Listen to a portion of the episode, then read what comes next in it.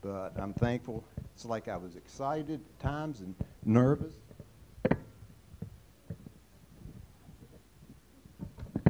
And nervous at times, and then excited just to, just to be up here. But um, that song, I just came to my mind because it, it seems like so many times through our life we kind of say, "Why me?" When I look, I see kind of the things that He's brought me through, and I think of. Um, well, it, it's a miracle what he brought me through, but I look around and I see other situations, other people, maybe that I think should have deserved being taken care of before me. I see young parents with children, and one of them, you know, is is taken away, left with a wife or a husband with four children, and you know, I'm thinking I've lived, you know, a lot of my life, and you, you just ask why, but you just you just got to let it go. I mean we don't know what all he has in store, and we know his plans greater than ours. But I'm just thankful that I'm here, able to talk to you today, because it was a journey for the last year. This year, this time, I was in the hospital right now, about six weeks, um, in a lot of pain, and my wife can attest to that, and couldn't eat, just just wanted some relief somehow from the pain, but. Uh, you know, God's got a reason for all that. Uh,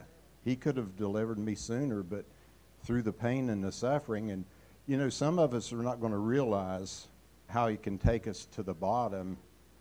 There's just different ways. There's different ways that uh, through suffering, that there's something. There's something in that. There's something in suffering that comes no other way. Uh, it's not the hopelessness. It's just you know, I felt like I was in a hole and people would walk over me and look down and, you know, how you doing? And then they would leave and I would still be in that hole for so much of the time. So, but just thankful to be here. And I just kind of wrote a few things down because I realized after Jay said, you know, I, I said I might cover this in five minutes and be done. Then I realized the more I thought about it, there's a lot.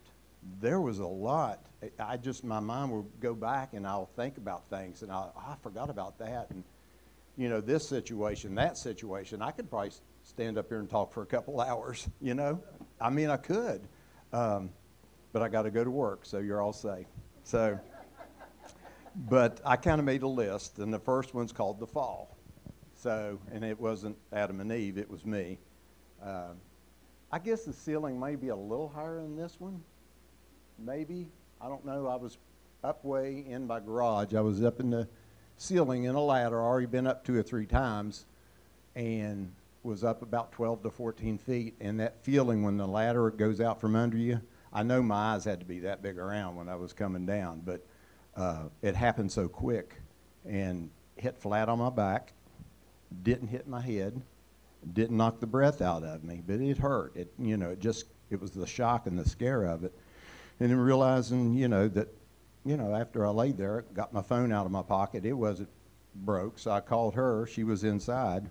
She came out, and I said, "Yeah, you better call an ambulance," because that was quite a fall. So, uh, got to the emergency room, and you know, the guy comes in and said, "We did a CT scan, and everything looks great with your back." You know, and I thought, "Really?" Because it doesn't feel great. But uh, and then he said, "Have you had cancer surgery?" Boy, that that just hit me like a ton of bricks. I said, "No."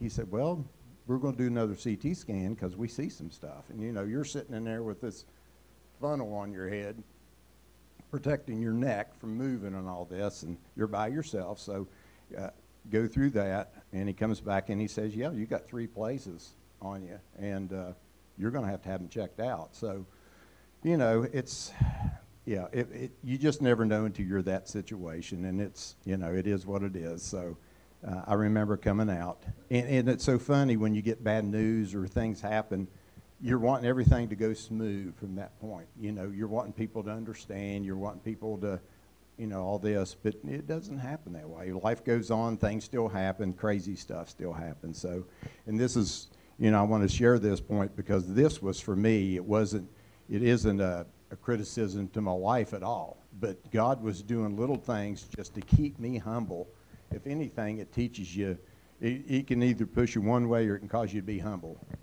Make your choice, okay? But after they gave me this news, they shoved me outside, you know, in a wheelchair. It was cold. And I wanted to go back in. You can't go back in. You're, you're not allowed to go back in. So I'm sitting there and it's cold and I'm waiting for my. Yeah, COVID was going on, of course. This was, you know, a year and a half ago or whatever. So uh, they shoved me outside. I said, Well, can I come back in? My wife's not here yet. Nope. So I was just standing out there and I said, uh, I called her. I said, Where are you? She says, I'm right here. And I'm thinking, I don't see you. so I look around. She says, Well, maybe I'm on the wrong side. I'll drive around. So I said, Okay. So I waited and everything. And she says, I'm here. I said, I don't see you. And uh, it got real quiet on the other end. And she goes, I'm at the wrong hospital. so, you know, at the time I'm looking, I thought, Lord, I hope there's a day this will be funny. But, uh, you know, but there was just simple things. Uh, being in the cancer center and being clear at the other end of the hall and sitting there, not so much in self pity, but inner thought of everything and kind of feeling down and low. And there was some pity there. And we're right beside the pediatric cancer center. So I see this father come out with a stroller pushing this little girl, probably four years old, got her little hat on and everything. She goes by me all and smiles, looks at me and smiles real big, and then all of a sudden I just feel myself go down.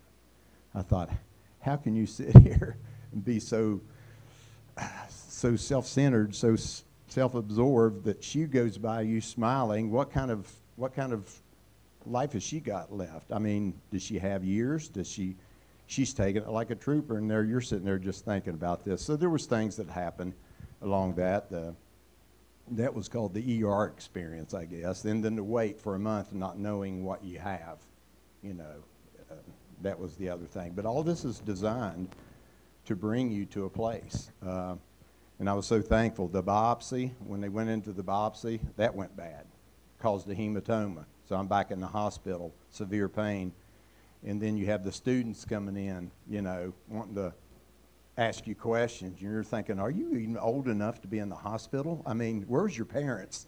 You know, because you're laying there, and every hour somebody's coming in going, uh, uh, Mr. Lewis, we need to ask you these questions. And it's like they were so silly. But, you know, it was just, it was a teaching hospital, so that's what's going to happen. So, um, but, you know, pretty much one lady came in, and, you know, I'm saying, I'm thinking it's my back, but they're thinking it's my pancreas. So, you know, one, one nurse comes in, it's like, well, this is the way it's going to be till it's over.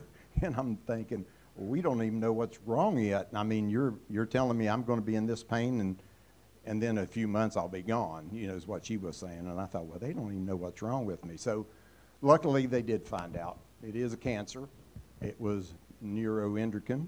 Uh, it's a rare type of cancer, but it was cancer. But I guess if you're going to get it, that's the best one to get. So uh, the other thing was I'm going to have to go to uh, Pittsburgh. We decided to go there because they do this surgery. It's called the Whipple. Uh, you want to look it up, I'll give you a brief. They go in and they, they take the head of the pancreas, they take 10% of your stomach, 10% of your small intestine, they remove your bile duct, your gallbladder, and sew you back together and this doctor does a lot. So I think you'd want a doctor that does a lot to do that because he said this is going to be the hardest surgery that mostly anybody can go through. And I thought, well, okay, and, and he was right. You know, it was six days in the hospital, six or seven days, six hours in the surgery, of course, and then six months to recover. And he was he's done enough. He knew exactly what he was talking about. So. Um, I get home after the surgery, and in pain and you're thinking, really, should I be home yet? But I was, you know, and then about five or six days later, everything started to go south. I started feeling really bad, throwing up. And every time you throw up, you're thinking, am I pulling stuff loose? You know, because you got a feeding tube in you and all this. So uh, they rushed me back to the hospital, and everything went bright white just everything was bright white. And the ambulance driver says, "Well, you're in shock. You know, you're it's you're experiencing shock." So they got me there and realized they did another CT scan, and they're saying things aren't right inside of you. And I'm thinking, oh. So then I got the the flight back to Pittsburgh, uh, helicopter. I never wanted to be in a helicopter. I still don't. Everybody asked me how was the ride. you know, you're sedated. There's instruments right here above you Uh, and I never, I just think $80,000 to fly me back to Pittsburgh. Just think how many flights you could have had and vacations you could have had for $80,000, and this was a flight just uh, about an hour and a half. So they got me there. They put me in the uh, ICU, and she can attest a couple of times I was shaking so bad she was crying. I was thinking, this is it. this is I'm, i get out of this early.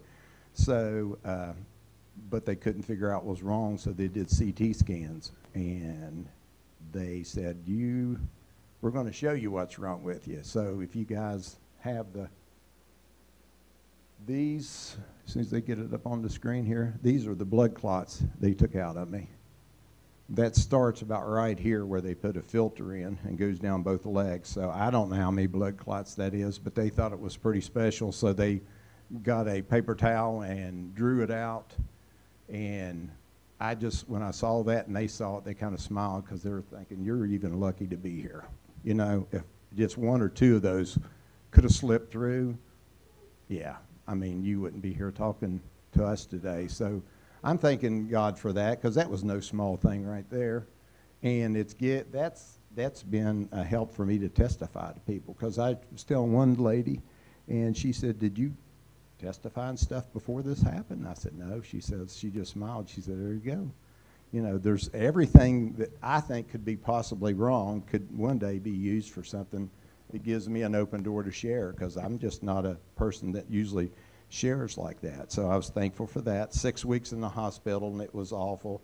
Um, in pain most of the time. She was with me. She was a trooper taking care of me, and then she had to take care of me when we went home with the, the feeding tube. And most of the time, I was so nauseated I couldn't take anything through the through the mouth. So she would inject it into my feeding tube or whatever. So and then I had a PICC line and all this stuff. You know, it's every, and a lot of stuff went wrong too. The PICC line had to be removed. The, when I got home the first time from the hospital from uh, from Huntington, they found out that I had blood clots in my lungs. Then they found out that I had a fractured back. So my concern was my fractured back because that gave me the most uh, pain and stuff.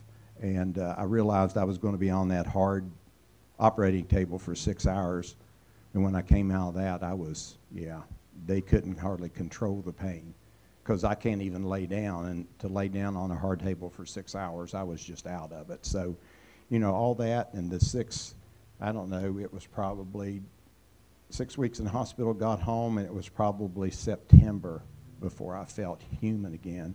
I told everybody I looked like Tom Hanks on Cast Away, you know, wild hair, wild beard, losing weight, you know. Uh, and Max, this was so funny when I came home the first time. He said, Papa, let me see your scars. And I opened my shirt and I had stitches all the way down here. at a tube coming out of my belly. And he went, That looks pretty bad.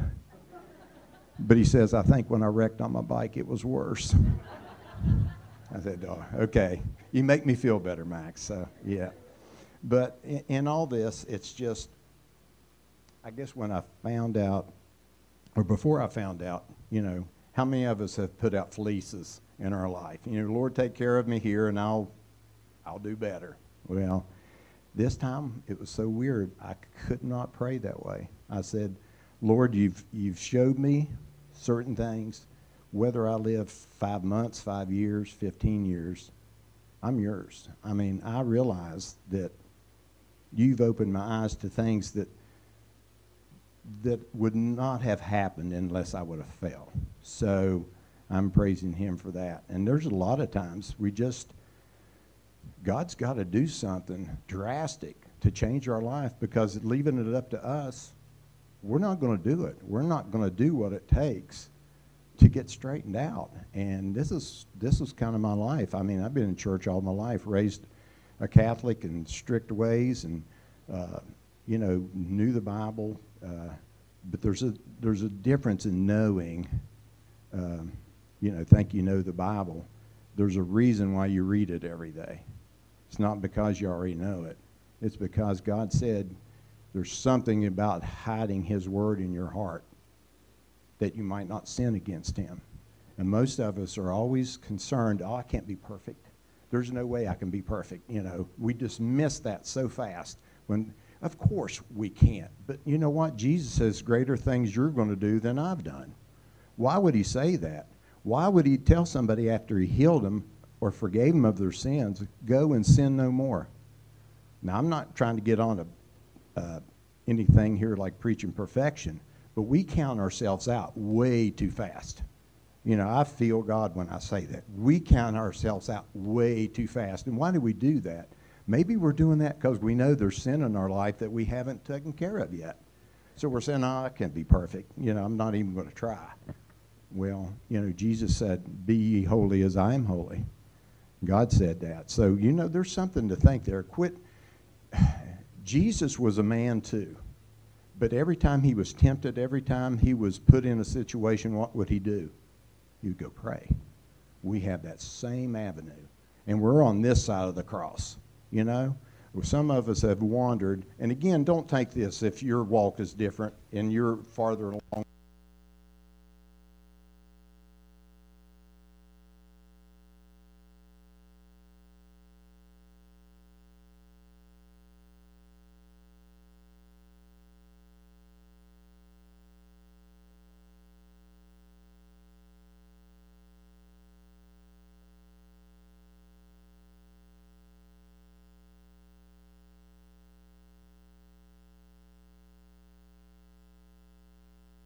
hearing it until we get it.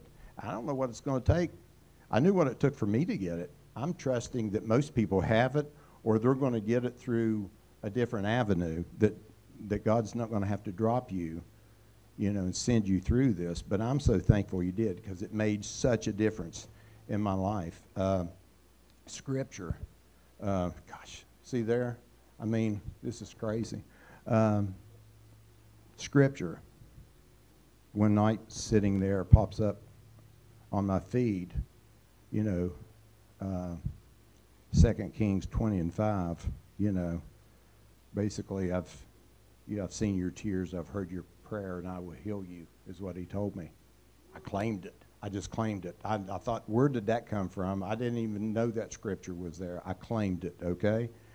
The other scripture, driving to Huntington for an appointment, and I'm thinking, I'm such a failure with how am I how am I getting Jesus to other people? How am I? I'm just existing. I mean, I, I, get up through the day, and yeah, I'll make it through the day. But what am I doing for Him? And the pressure, you feel the pressure. And this is one thing that I've learned too: quit comparing yourself to other people. Stop. I mean, we do that. The devil still whispers that, just like he did to Adam and Eve. And we're so busy looking at other people in, in positive or negative ways, you know, comparing ourselves. Well, I could never do that, or I could never do that. Come on. We're comparing ourselves, and we spend our whole lives comparing ourselves. Jesus was what I was told growing up is a personal savior, right? What's that mean? You're one on one, just like a personal trainer you go to the gym, you start looking around at somebody else doing this stuff, and you're thinking, I could never do that. Don't, don't do that. That's not what you're called to do. He's your personal Savior, He's your personal trainer. He will train you, He will teach you. He knows everything about you. He knows your struggles growing up, what you went through, what you struggle with, and He'll take you one on one. Because if you start looking around at everybody else wondering, well, I can't do that, well, my calling's not like Jay's, or I can't get up and teach like Christopher or speak like TJ, or you're not supposed to. Uh, the first thing you can do uh, if you start getting into these areas is just learn just to love one another. Jesus said that's the greatest commandment. Don't worry about being able to pray for people or people being healed or what. Just love one another. You, you'll be surprised what God will do in just teaching you how to love one another.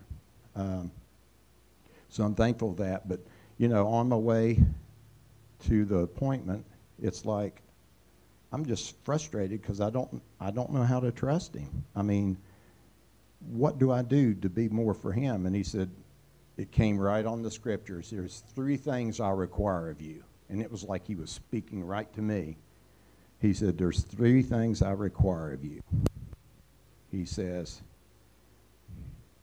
But to do justly, to love mercy, and to walk humbly. Now, you can probably read that in a different version, and it'll clarify it somewhat for you.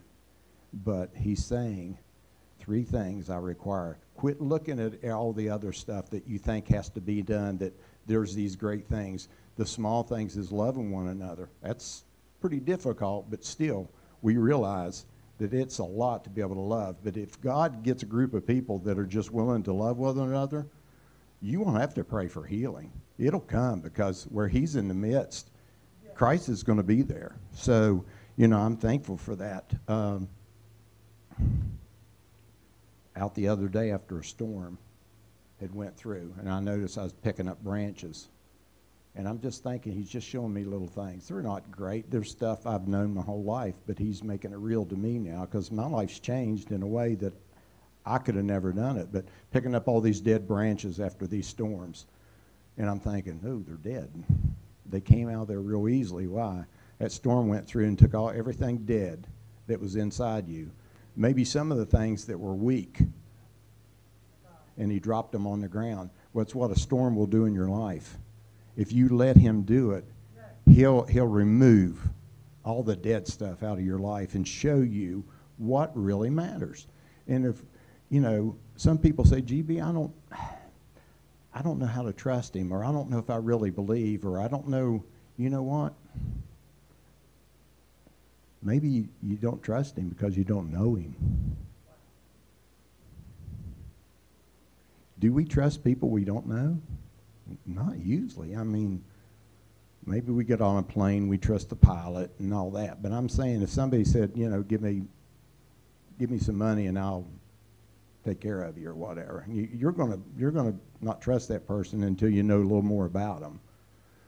I just think we don't we don't trust him because we don't really know him. And if we don't know him, then we're we're wandering. We're wandering. They saw great great miracles. We probably have too. But are we still wandering? You know, it's it's between us and him. So I'm just thankful for the, you know, I, I, realize I could, gosh, I could talk a while and, and bring up certain things that he showed me. And so thankful that, uh, you know, the Pharisees, can you believe? I guess, I guess maybe Caiaphas, the high priest or whatever, got a group of Jews and said, follow him around. Follow him around, ask him questions, try to catch him up, try to do whatever. And you know, Jesus had performed so many miracles, raising people from the dead, healing people. And what did the Pharisees ask? Show us a sign. I mean, really? Show us a sign? I'm thinking, he's been showing you signs. I mean, and he, what did he tell them? no sign will be given you except of the prophet Jonah. So he's saying, nothing's going to be showing you, but one day I'm going to, you know, I'm going to be crucified. In three days I'm going to rise. There's going to be your sign. You need to realize that you've had signs. We've had signs. You know, have you had people ask you, you know, oh, if God would do this miracle, I would believe. He's saying, you wicked and perverse generation, you know, you've had those signs. And why does it matter that all this didn't happen in our lifetime? It just happened in somebody else's lifetime. You know, Christ came, did the miracles, gave us all the proof. All we have to do is believe. Isn't it something sometimes we, we take something and make it difficult? He said, I'm the way, the truth, and the life. Some people look at that as being, I don't know, uh, you can't go any other way. Oh, surely there's other ways to get to heaven than just Jesus. But he said that, maybe he said it to make it simple. So you wouldn't travel all these other ways trying to find out, I'm the way, I'm the truth, I'm the life. Just follow me. Just make it simple. Just follow me. But, you know, sometimes we, we have a tendency to make things more, more difficult. So I'm thankful that uh, Jesus, you know, showed me things during this situation. Um, I don't, you know, there was just times that I had people praying for me, and I'm just wondering where the prayer is going to come. When are they going? Because when you're in pain for you know, for for weeks and weeks and weeks, uh, that's all you can think about. That's it seems like all you can think about is the pain. But I'm just so thankful that there's nothing that we're going to go through in this life that He hasn't already done. That's why He did everything He did He was ridiculed. He was misunderstood. Uh, he was he was beaten. He was hung on a cross. He was probably hung there naked. The shame and everything. He took all that. So there's nothing that we're going to experience in this life that he hasn't already done. And that's what's amazing. He came to do that. And he came to do it just for me, just for you. And I know these words sound so cliche, but you know, until until you're ready to get to that point where you're just ready to trust him when you get up in the morning, you're ready to listen to his word. It's not something, well, I guess I got to pray today. I haven't prayed yet, or I haven't read my Bible, or whatever. You're wanting to do that because it changes the way you look at the day. It changes the way you look at people. It changes everything about you. So, uh, when I get ready to end here, yeah, like I say, um, I knew I was hoping I would spend more than five minutes, but to get done before I have to go to work. But so I'm just thankful for being here, God giving me a place because I never thought I'd leave the church where I was, and I'm not sure that I've left. But you know, when I was there, I was praying, God, help me to get back to Regency or Rolling Meadows. Help me to find a place where I can serve you where I can where I can make a difference, you know, because COVID kind of messed everything up for everybody. And a lot of people that quit going to church aren't going to church anymore. I mean, they're watching online and all that, but there's something about being here. There's something about being together. There's something about, you know, uh, taking care of one another. So, again, if this you know, if what I've said, not trying to preach to you, trying to tell you what God has shown me, if any of that, you can apply that in your life. Uh, and again, a lot of people have went a lot farther than I have in this walk, but, you know, I realize I've wandered for years, and maybe your sin will find you out. Have you ever had your sin find you out? Some people still have sin and it's hidden, and you think nobody sees it. Oh, somebody sees it. And I know God sees it, but somebody's going to see it. You, you, it's better to confess to be caught red handed in your sin. So you realize God loves us when He's willing to do that, when He's willing to, uh, you know, take us where we are. I love that. I love that I, I quit comparing myself to other people. We can do that and think, you know, that so and so they're they're a better Christian than me, but look what they did so it must be all right for me to do that. No, it's not. No, it's not. You know, sin is sin. Doesn't matter you know, how you try to, to turn it or make it look like, well, God understands my situation. I, he sure does. But he, does, he doesn't accept sin if that's what you're doing. You need to realize that, that we're responsible for who we are and where we are and what we're doing. So, I'm just thankful this is things he'd shown me that I've tried to compare myself to other people, and you just don't do that. So, Jesus, we're you know we're just thankful that you've helped us, Lord. We're thankful that Jesus, you know where we are, what we're doing, uh, the scriptures you can you can bring to life to us, Lord. We're thankful for that. For Thy word have I hid in my heart that I might not sin against Thee, Lord, or you know Trust the Lord with all your heart. Lean not unto your own understanding. In all your ways, acknowledge Him, and He'll direct your path. That's been the main scripture that that I love, that I've hung on to, because I realize if if I put Him first, He'll take care of every situation and every need. Just quit cutting yourself short believe that God can take you because a lot of times you'll take every step and you'll go through the whole day and you realize, you know, I've not, I've not failed him. I've not failed Christ today.